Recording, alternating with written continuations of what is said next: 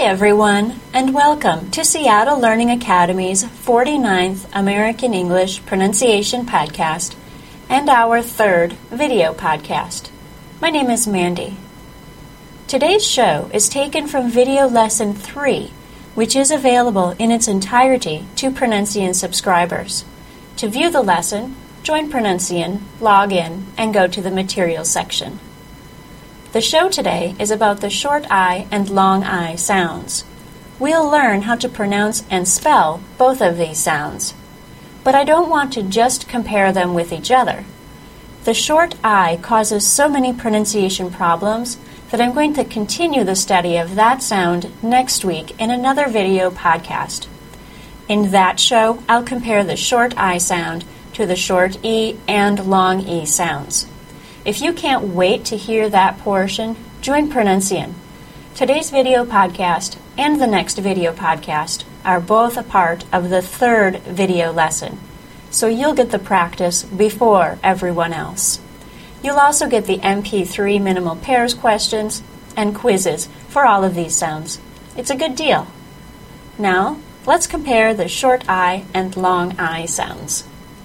The long I sounds like I. If you listen very carefully to the pronunciation of this sound, you will hear a very brief Y sound at the end of it. I. I. The long I is a two sound vowel. To create this sound, begin with your tongue in the middle of your mouth, not too low, not too high. Then the tongue moves up so that the center of the tongue is very close to the roof of your mouth in the same position as the long E. Listen to the sound again. I. I. The key word for the long I sound is bike. Can you hear the long I sound, I, in bike. Compare the long I, I, with the sound of the short I, I. The key word for the short I is sit. Can you hear the short I sound I in sit? The short I sound is a sound that requires only a slight movement in the vocal tract. The blade of your tongue should be in the middle to high area inside your mouth. It will be higher than the short E, but much lower than the long E. Your lips should remain relaxed during this sound. Listen to the sound again. I. I. I'm going to say some minimal pairs for the long I and short I sound. The only difference in these words is the vowel sound. I'll say the word with the long I first, then the short I. With these two sounds, the long I does take more time to say than the short I. That is not true of all pairs between long and short vowels, but it is with these, as well as the long E and short e sound. The word with the long I should take slightly more time to say than the word with the short I. File, fill.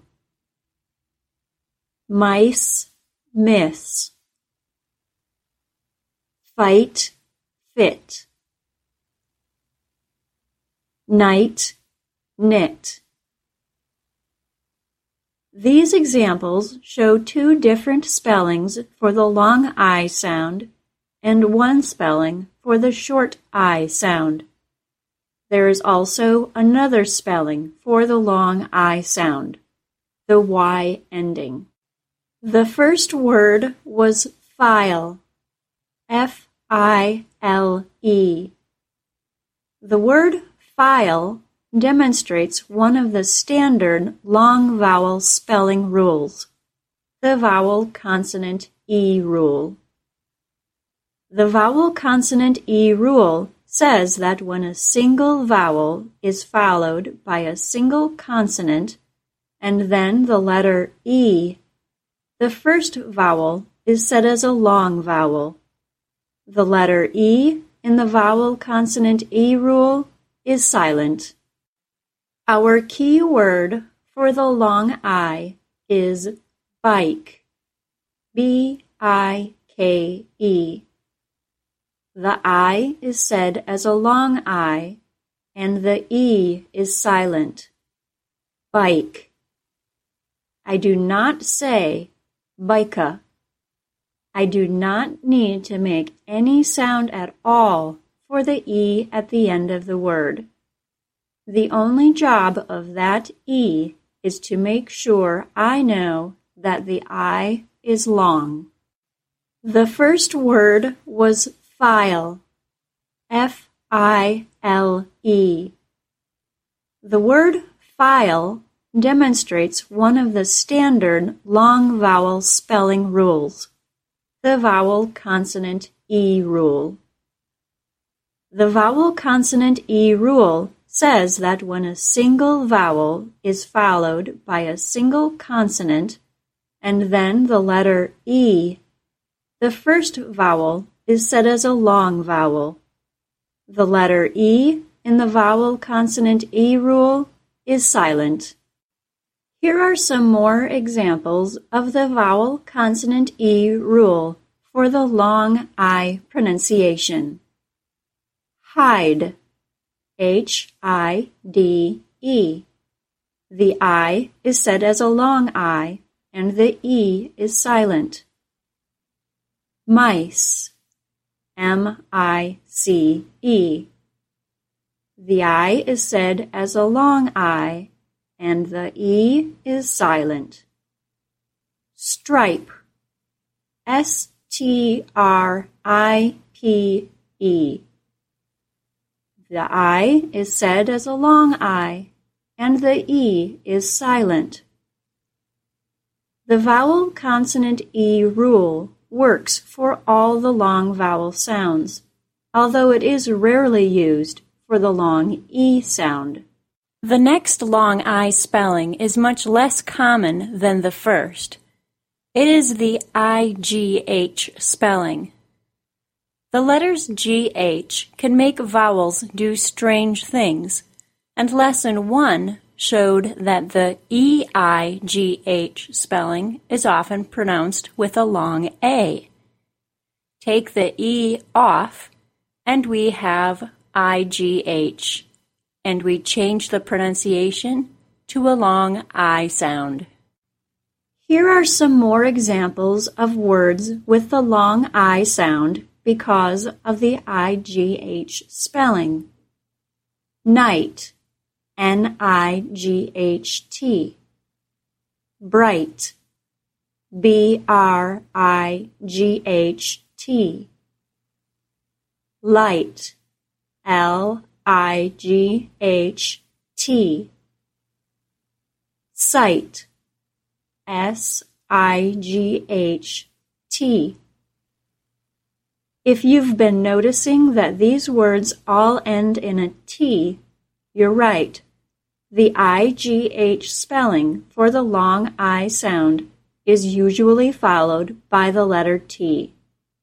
It is possible to not have any letter after the IGH also, as in the words high, H I G H, thigh, T H I G H, sigh, S I G H.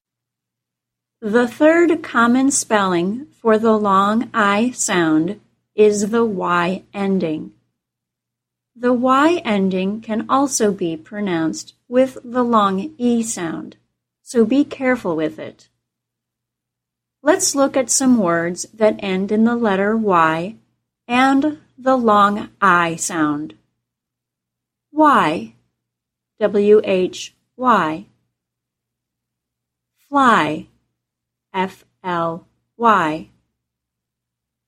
Apply, A P P L Y.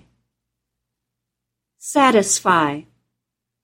S A T I S F Y.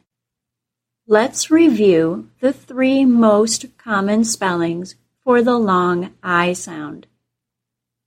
I consonant E, bike. I G H, night. Y ending, fly. All of those spellings sound exactly the same. Long I, I. The short I sound has only one rule to remember the consonant vowel consonant, or CVC rule. It says that when a single vowel is between two consonants, it is said as a short vowel sound. This rule is also true if the word begins with a single vowel followed by a consonant. Don't forget, if the second consonant is followed by an E, the vowel consonant E rule takes over. Listen for the short I sound, I, in each of these words. All of these words follow the CVC rule. It, IT. Will, W-I-L-L. Gift, G-I-F-T. Dinner, D-I-N-N-E-R. Listen, L I S T E N. There you go, everyone. If you want to see the entire lesson and have access to online exercises and quizzes, go to www.pronuncian.com slash join. This has been a Seattle Learning Academy digital publication. Seattle Learning Academy is where the world comes to learn. Bye bye.